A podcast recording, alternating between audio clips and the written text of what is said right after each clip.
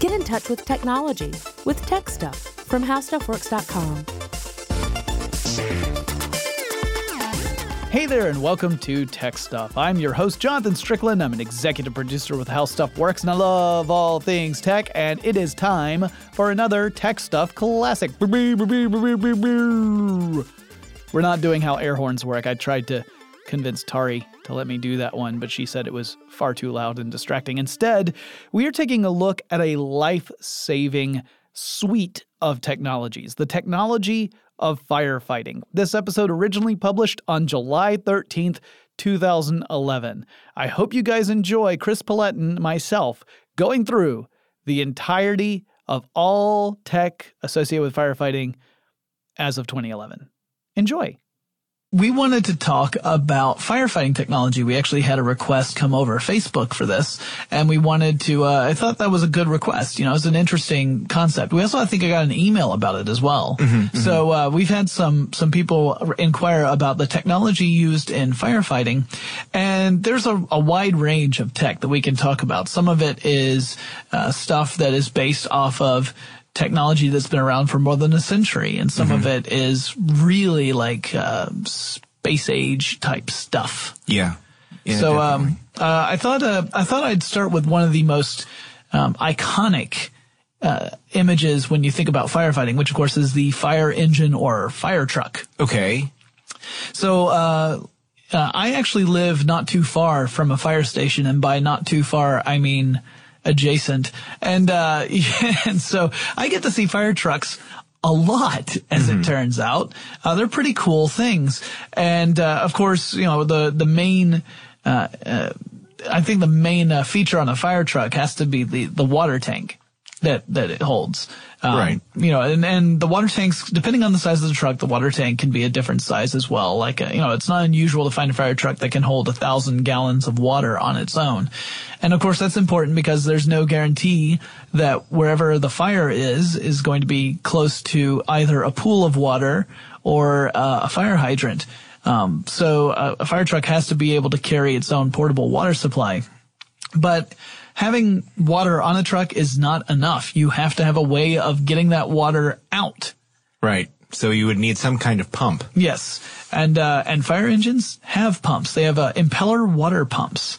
And an impeller water pump is a diesel powered pump. So it's got its own independent diesel engine. Mm-hmm.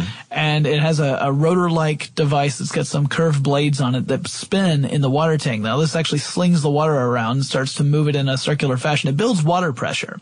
And you relieve that water pressure by allowing the water to escape through water lines, also known as hoses. So they have to go through a valve and then it, it goes through the hose and at the whatever is burning thing the whatever is burning thing? Yeah, that's a technical term in the firefighting trade. So the whatever is burning thing gets uh, deluged with water. And uh, there's actually some interesting controls on this. There's a series of controls. There's a, a pump panel that allows you to either manually control the pumps or, or some of them are automated. They have like a mastermind control system that actually does this automatically. But uh, a typical pump panel will have levers on it that allow you to direct where the water is going to go through, like which lines it's going to go through. And of course, that's all going to depend upon which lines have been connected to the truck. And there are lots of different kinds of water lines also. And again, when I say water lines, there, those are essentially the fire hoses. Right. Yeah. These are a lot different from your garden variety hoses. Yes.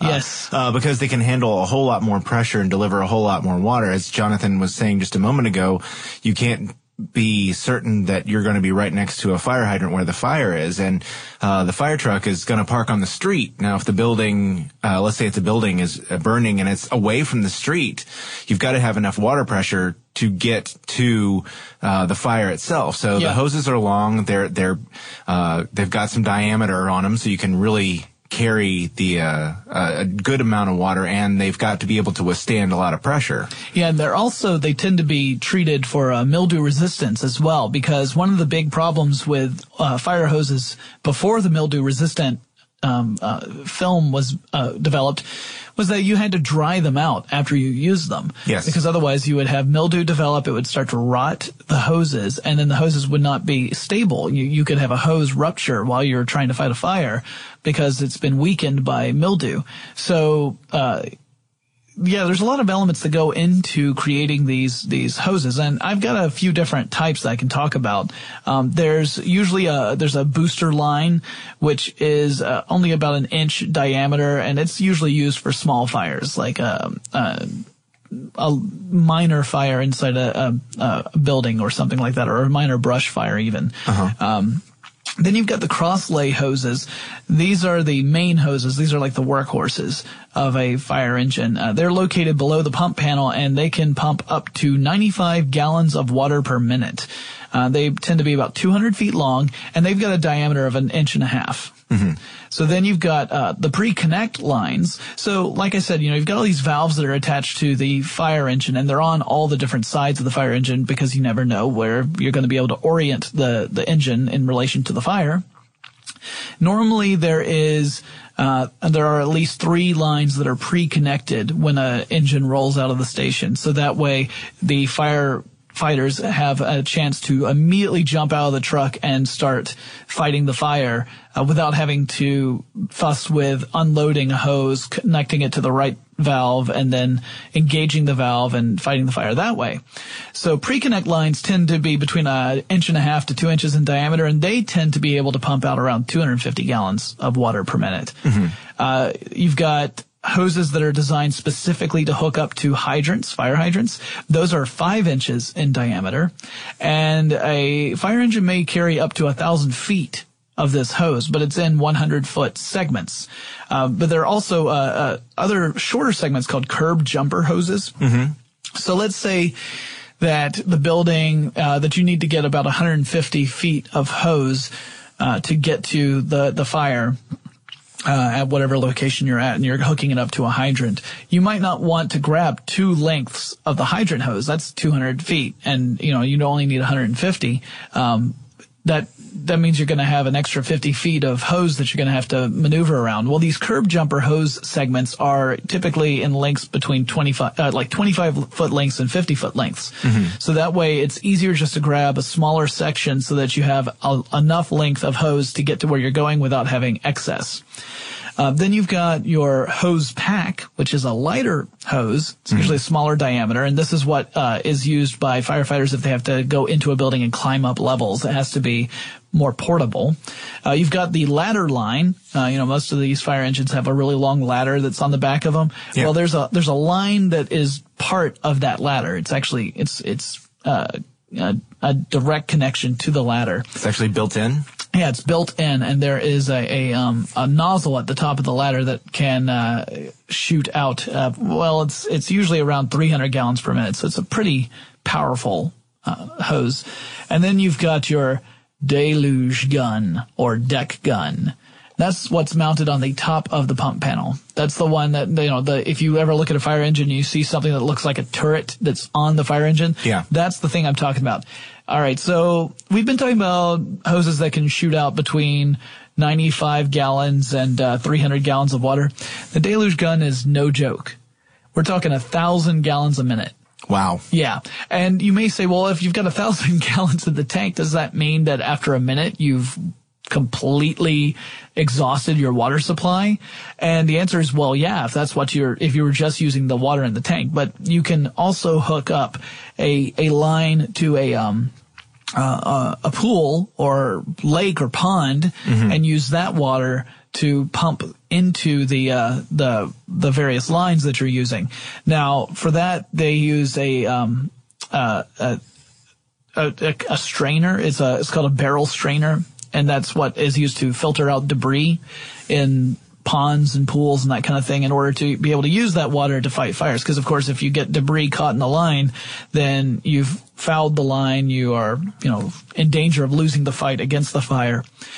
But, uh, Plus, I imagine it would do quite a bit of costly damage to the equipment as well. Sure. Yes. All of that is, is, uh, you know, an important thing to remember when you are trying to, to fight fires. And then uh, there's also, uh, they tend to, trucks tend to also carry foam. and there's different kinds of foam uh, that are that's used for different types of fires. Usually, uh, a fire engine may only carry one type of foam, especially if it's if it's in an area where uh, fires are typically one type versus another. For example, a Class A foam is a, a kind of foam that's used to soak down an area after you've put out a fire to prevent reignition. It's kind of a, a flame retardant. And then you've got like class B foam. That's the stuff that you use to fight uh, flammable liquid fires. So like a car fire, you might want to use that because of the gasoline problem. Right. So, uh, and then the, the other part about fire engines, they, they are like mobile tool kits. So that's where all the firefighting tools are are mounted in that, and you may have some pretty low tech stuff in there. I mean, things like hooks and pikes that are used to tear down walls so that you can get at the places where the fire is to put the fire out. There's not a lot of tech there, Right. But then you may have something like a chainsaw. You know, chainsaws have that. There's this, there's some tech there. Mm-hmm. That's true. Pretty simple tech. It's usually you know a diesel engine that turns turns the chain so that you can cut through stuff.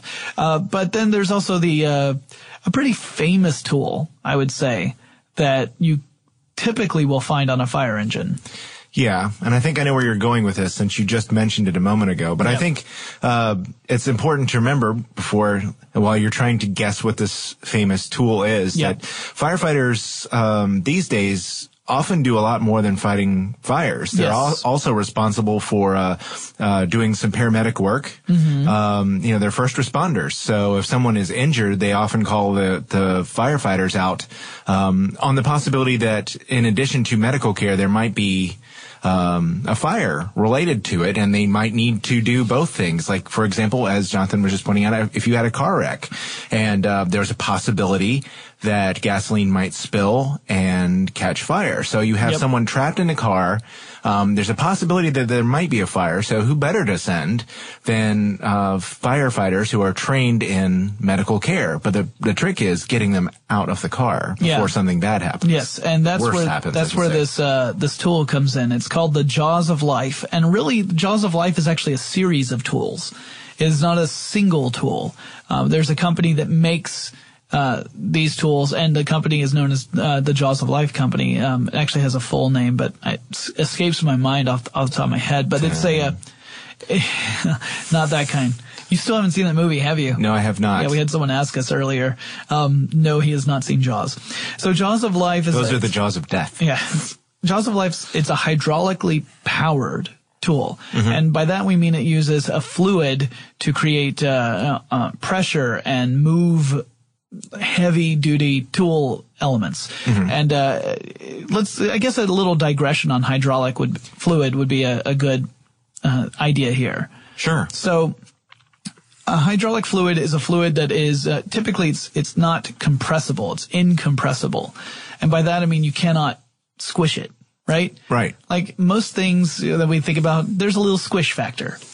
But hydraulic fluid is supposed to be incompressible, and uh, that means that the fluid's at maximum density. You cannot cram the, the the molecules of that fluid any tighter than it already is. So if So- you put pressure on it, it's going to push. Yeah, like if you have a, a, a cylinder filled with hydraulic fluid and uh, you, you're trying to push a pr- press a piston into the cylinder at the point where everything is connected, you have a you know the solid cylinder at one end, and then the pre- the piston starts to push on it. There's a point at which the the piston is not going to be able to push anymore because it is it is compressed Yeah. as far as it can go, and it will not compress any further. And you can use that to do work. Yep, and there are plenty of tools that do use this. And uh, the Jaws of Life t- use uh, phosphate ester fluid. A lot of hydraulic fluid systems will use an oil-based fluid. As you can uh, imagine, oil-based fluids are not necessarily the best thing to have in firefighting equipment. I would imagine not. Yeah, so phosphate ester is uh, non-flammable and non-conductive. So the these hydraulic tools, the jaws of life, there are actually, a, like I said, a line of them, and the ones that are typically used in firefighting are cutters, which do what they sound like they do. They they are designed to cut through stuff. So, for example, the body of a car, um, because the hydraulic pressure is such that it will cause the the pinch the, the the cutting edges of this device to close at such a force that metal just crumbles. And then you've got spreaders. Spreaders are kind of like, you know, imagine a pair of pliers and you open them. That's kind of what spreaders are, are doing. They, you, It's like pliers in reverse. yeah, you shove of. shove it into a gap and then you start the hydraulic motor and or actually start the diesel motor and that starts the hydraulic fluid. Uh, it pushes the hydraulic fluid through and makes it do work and that's what causes the uh, the pincers to open and then you pop open whatever it is you were trying to open or it tears apart one one or the other. And then uh, hydraulic rams.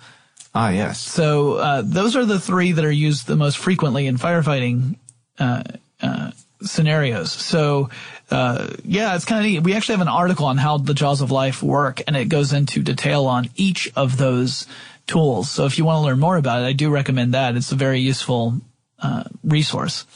And then uh, also, I, I guess I should mention while we're talking about hydraulics, the ladder on the fire trucks, those are operated through hydraulics as well. There's a, a, a piston that is, uh, has got essentially two different hoses connected to it and the hydraulic fluid will either cause the ladder to extend upward or to come back down.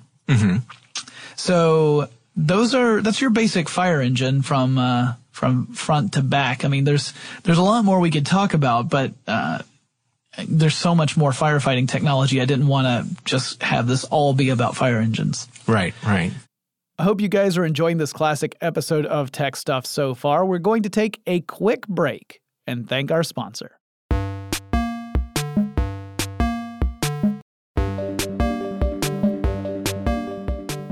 So, what do you want to talk about next? Well, most of what I got is sort of uh, high tech, cutting edge type stuff. Um, one thing that that we should talk about, probably um, to some extent, or maybe we could cover it later if you want to go with all the high tech stuff now, is the uh, the stuff that the firefighters actually wear on their person themselves. Sure, yeah, let's talk about that. because we just talked about fire engines, we should talk about the the fire gear that the the uh, firefighters are wearing. Um, this is they they wear a lot. Yes, they do. Um, of course, they have to uh, to try to stay protected from um, the heat. That's you know, it depends on what's burning. Of course, uh, some some different types of materials will burn hotter than other materials, um, and you certainly don't want to uh, have a firefighter go inside to rescue a person or to get at the source of a fire and have them uh, pass out from the heat or Yeah. to to be uh, overcome by heat and smoke inhalation. Um, so you have to you know protect them externally and and make sure that they uh, they can breathe, uh, make sure that they could see and and you know keep them as cool as possible. Um, one one jacket that I read about that was really cool. It's actually called turnout gear, um, which is a uh, basically the the heavy duty jacket that you might see them wear. It's actually from uh, a company called Viking, um, but it's got thermal sensors built into the the jacket itself. Oh, cool. Now, not not this is sort of again sort of cutting edge, uh, but this uh, this different thing uh, has sensors on the outside which change depending on there's an LED display um, on the jacket. And it will tell you at you know at what point it is going to be a, a serious issue the heat is going to be a serious Like the heat is going to be too hot for the suit's integrity. Yeah, and, yeah. and the firefighter will be at danger. Yeah, well, the, the thing is, it, it monitors what's going on outside and inside. Oh. So by looking at the firefighter, you know, another firefighter could say, look, you know, he's in danger right Yeah. now being where he is and needs to get out of, of there because he may not be able to tell, uh, what's going on. He may be so focused on fighting the fire Right. that he may be ignoring a potentially dangerous situation for himself. In the heat of the moment. Yes. Apparently, when the outer temperature of uh, where the fire is uh, gets to about 482 degrees Fahrenheit, um, the display, the LED display, starts to flash. And at 662 degrees Fahrenheit, um, it will start flashing very fast. Uh, I can't imagine being in anything that hot. It's interesting because, well, first of all, you gotta know, you know, paper burns at Fahrenheit 451. Yes. But uh, I, I was gonna, I was gonna say, you know, it's kind of interesting because if you look at the history of the heat-resistant materials that firefighters have worn, uh, the the go-to material for quite some time was called Nomex. Yeah. which is a fire-resistant material. It's similar to nylon. It's kind of the same sort of. Uh, uh, a feel of nylon, but it can withstand really intense heat. And it's a type of meta-aramid fiber, which really you just need to know that's a heat resistant synthetic fiber that was developed in the lab. And um, it's actually kind of uh, uh, sort of a, a distant relative to uh, kevlar um, which is a much more resilient not necessarily heat resistant but physically resilient material. So nomex was the standard for a really long time. Uh, back in 1990 the Houston Fire Department partnered with NASA to develop a, originally it was just to develop a new helmet for firefighters, but then eventually through this partnership, NASA suggested that perhaps they could completely redesign the firefighter suit. And they started to create suits that would circulate liquids within the, the suit's lining in order to remove heat so that it would uh, protect the firefighter longer in, in intense heat conditions because before that point the, the Houston firefighters were really only rated to go into uh, areas that were 300 degrees Fahrenheit or cooler. Um, afterward they could go into areas that were 500 degrees Fahrenheit or cooler and now you're talking about a system where you know, it warns you at 482, which is right around that, you know, that 500 degree range that I was just talking about, but it goes all the way up to 600, say, suggesting that th- this material is even more resilient than the stuff that was made back in 1990 with Na- NASA. Uh, one of the other cool things that they added in that, that same project where they were redesigning the helmet, they d- created uh, improved two-way radio link ups in the helmets themselves. Yes. And they also created uh, infrared uh, camera system so that you can, so that the firefighter could switch to a thermal view and see hot spots in the house. And also help firefighters identify uh, if any victims were uh, in the area. So if they, you know, they could see the the heat from a person, then they would know that they needed to, uh, to, you know, you might not be able to see because the smoke might be so thick. Yeah. And actually, infrared cameras play a really big role in firefighting technology across the board, not just in personal firefighter gear, but for example, a helicopter flying over a wildfire might be equipped. In fact, most of them are equipped with infrared uh, cameras and infrared lenses so that they can, so uh, the pilot or the, well, it's not really the pilot, but a firefighter aboard the helicopter can look through and see the hot spots and see the flames, even if the smoke is so thick that you couldn't see anything, you know, just through a regular view to the ground. I, I'm sorry, that was a big digression, but you were, uh, going back to the, uh, cutting edge gear. Yeah, yeah. Actually, uh, we we can keep going with that because Sure. um, uh, I was reading an article on in Popular Mechanics about some of the different cutting edge firefighting tools. Um, some firefighters for for things like uh, scenarios like that, you're talking about a fire in the in the wilderness. Yeah. Um, are using unmanned aircraft now Yeah. to monitor uh, areas and using um, infrared technology to identify places where uh, you know you can really concentrate on uh, on fighting the fire. The thing is. Um, we haven't really talked about it yet. It's on our list of things to do, but these unmanned aerial uh, vehicles can stay in the air far longer than uh, piloted, human piloted aircraft. They can stay in the air for uh, well, the ones that they use in the, the military can use stay in the air for uh, almost a day, I think, maybe even longer. and they can fly through thick smoke that a a pilot, depending on the type of aircraft, may not be able to fly through because you know smaller aircraft, which is often what's being used to fight fires, uses a lot of line of sight uh, uh, navigational. Uh, techniques rather than flying by instruments. So if you're going to fly into an area that's that's got a really low visibility, uh, that's very dangerous for the pilot. So it's much more safe to use Yes. a, a, a pilotless drone. I mean, you've got the person who's controlling it is controlling it from a, a workstation as opposed to in a cockpit. Um, th- yeah, did you come across the the? I'm probably going to butcher this name because my Native American uh, languages are non-existent. Uh, Ikhana, yes, I did. I K H A N A. Yeah, it's a it's a Predator B drone that NASA has um, that is specifically designed to to fly through areas that are uh, either threatened by wildfires or actually currently in experiencing a wildfire. And it's got a lot of sensors on it that allow it to uh, to detect exactly the intensity and location of a fire to help firefighting te- uh, strategies. Yeah, you don't typically think of NASA as being a firefighting agency, but they have been partnering with the the United States Forest Service in developing this technology and working on ways to keep forest fires from getting out of control.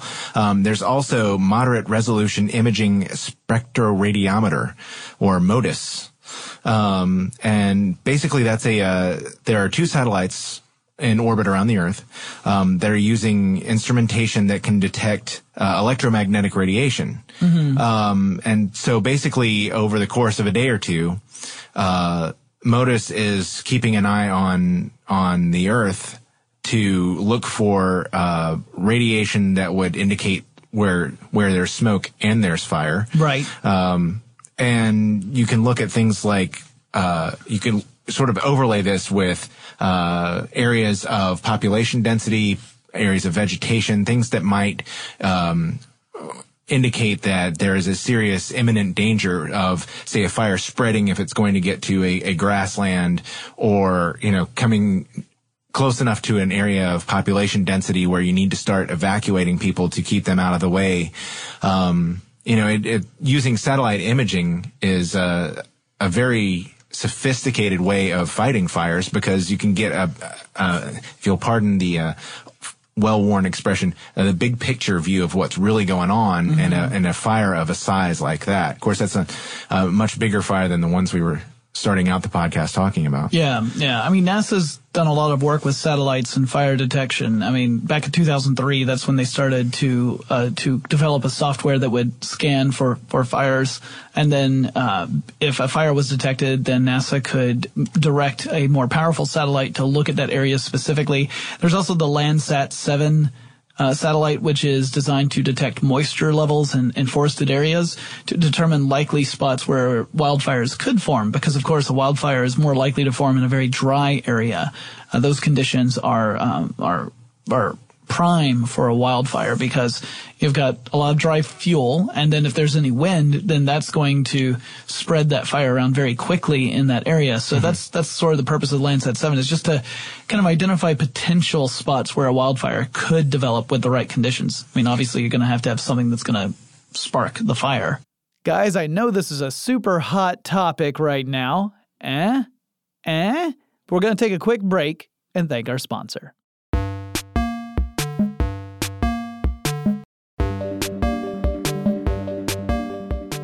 I also read about uh, in um, in Popular Mechanics about some software developed by the Canadian Interagency Forest Fire Center um, called Prometheus. Yeah. Ah nice the bringer of fire Yes, exactly. In this case, it's actually designed to identify the likelihood of fire before it actually starts to burn. yep Uh, very, a very cool idea. Um, basically using, it's sort of like, if you think about it, it's sort of like a meteorological models. They're taking environmental factors into account, um, ecological factors, and, and looking at those to, to get an idea of the likelihood of a forest fire starting and spreading.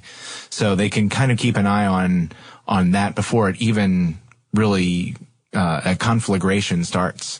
Um, ah excellent Thank you. Speaking of meteorological equipment, uh, actually, a lot of well, fire stations tend to have a lot of meteorological equipment uh, actually on the station, mounted on the station, because uh, you know firefighters need to know this information. If if humidity is high, then they know that the fire is going to spread more slowly than if it were a dry day. Um, it, they need to know what the wind speed and direction is because that's going to affect how they attack a fire. It also will affect how a fire might spread. So a lot of weather equipment is, uh, you know, you'll find a lot of weather equipment attached to your typical fire station. So, and, you know, that way they have the most up-to-date information available before they go out to, uh, to fight a fire. Um, you want to hear about a couple other cutting edge tools that Sure. I ran into? Yeah, the two I've got that I wanted to talk about are kind of future p- potential applications. Yes. Did you run across the controlled impact rescue impact rescue tool? No. Uh, this is something. uh, If you've heard of the company uh, Raytheon, you probably Yes. associate them with defense technology and microwave ovens. Um, but among other things, many, many other things. Uh, but, uh, the, uh, this is sort of, uh, high end weapons grade firefighting technology. Um, if you're looking at a concrete wall and you need to get inside because there's a fire on the other side and you've, you've absolutely got to do this. Getting through that's going to take you a long time using conventional tools. So um, this is a prototypical tool, or we, at least it was in uh, at the time this the article I used as a source is written. Um, it uses blank ammunition cartridges and fires those into the wall to make the wall crumble just from the, the shock waves of firing the blanks into the wall. Um, it, the equipment weighs about 100 pounds, which means that you've got to have two firefighters carrying the equipment up there. But uh, it doesn't require any electricity. You know, it's it's essentially a um, a gun, um, but you can use the the device to basically pound your way through a thick concrete wall a lot faster than you could if you were trying to use a jackhammer or electric saw. I can easily see a fictionalized version of that weapon being used in video games from here on out. Oh, sure. Um, and then, uh, did you read anything about using electricity to fight fires? Yes, yes. Uh, that is one of the ones that I wanted to talk about. Uh, over in Harvard University, some researchers discovered something interesting. They found that, uh, you know, it's been known that, that fi- flames will react to an electric field for quite some time. But what the the researchers at Harvard University found was that by using a variable electric field, which means they were using alternating current uh, to go uh, to travel across a wire, uh, they would create this variable electric field. They would direct it toward a flame, and they discovered that it would snuff a flame out. And the the what was at work here was that the um, the the variable electric field was actually exerting force on charged particles within the flame itself. Probably, probably carbon particles from what I read. Yeah, and it and it's pushing those particles away from the fuel source. So it's literally pushing the uh, the flame off the fuel, so it snuffs it out. You know, and the fuel, rem- the rest of the fuel remains unburned. Uh, but this is um, this is just a small kind of uh, laboratory setting uh, that you know it's not a it's not a f- like a field test and moreover this sort of application is really going to be useful for small confined spaces so any place where a fire might break out in a, a tiny area like let's say it's a, a, a a compartment in a ship like a navy vessel Okay. and it's down below decks and you have a fire breakout. Well, this could be a good way to contain that fire, to snuff out that fire quickly. Um, and you, you know, that you've got a, again, a pretty confined space in that when you're working with that. If you're talking about something like a, a house fire mm-hmm. or a wildfire, this approach is not necessarily going to be very effective. So it's not like we can just ma- make a massive electric wand pointed at California and say, you're done. No more fires for you. Right. It's not going to happen that way. Plus, a lot of people are going to be mad that their tiki torches just went out. Nice. Thank you. But yeah, it, you could use it to, uh, um, to escape a fire if you were in a situation. They, uh, That's a good point. Yeah, you can make a lane. Yeah.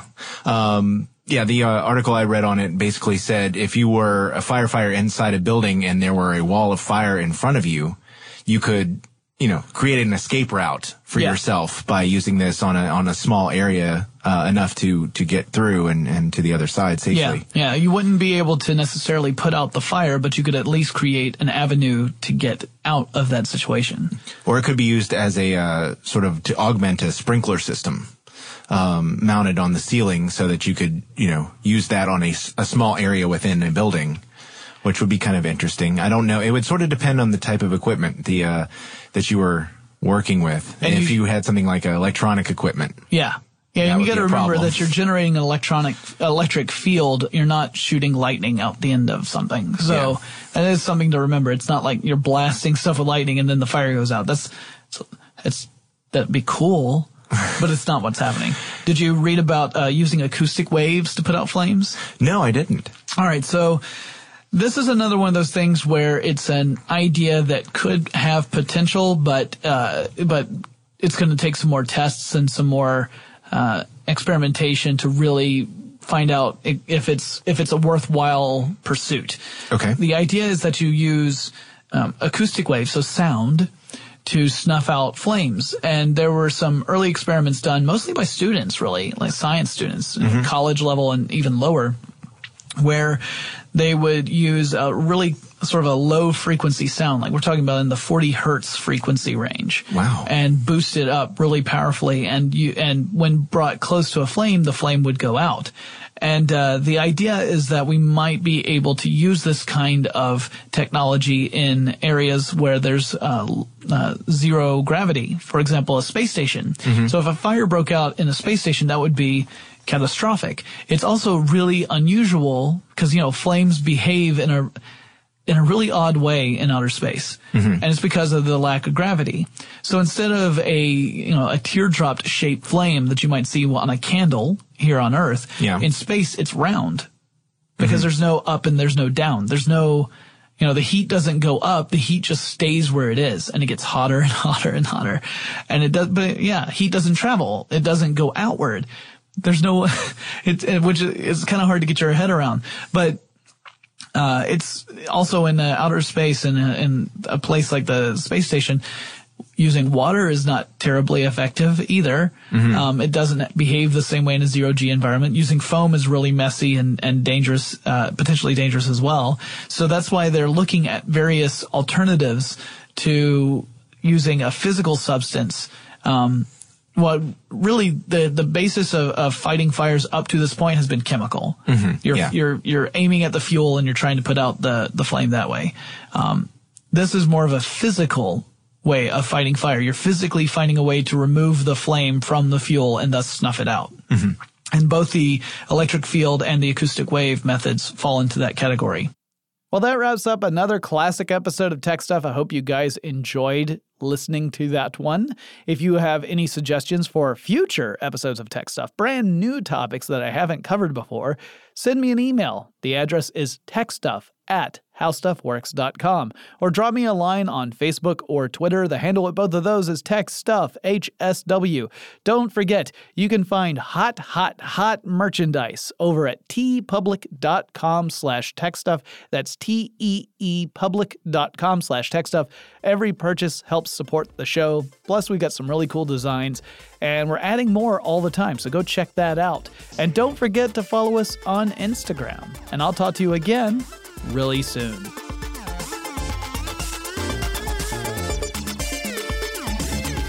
For more on this and thousands of other topics, visit howstuffworks.com.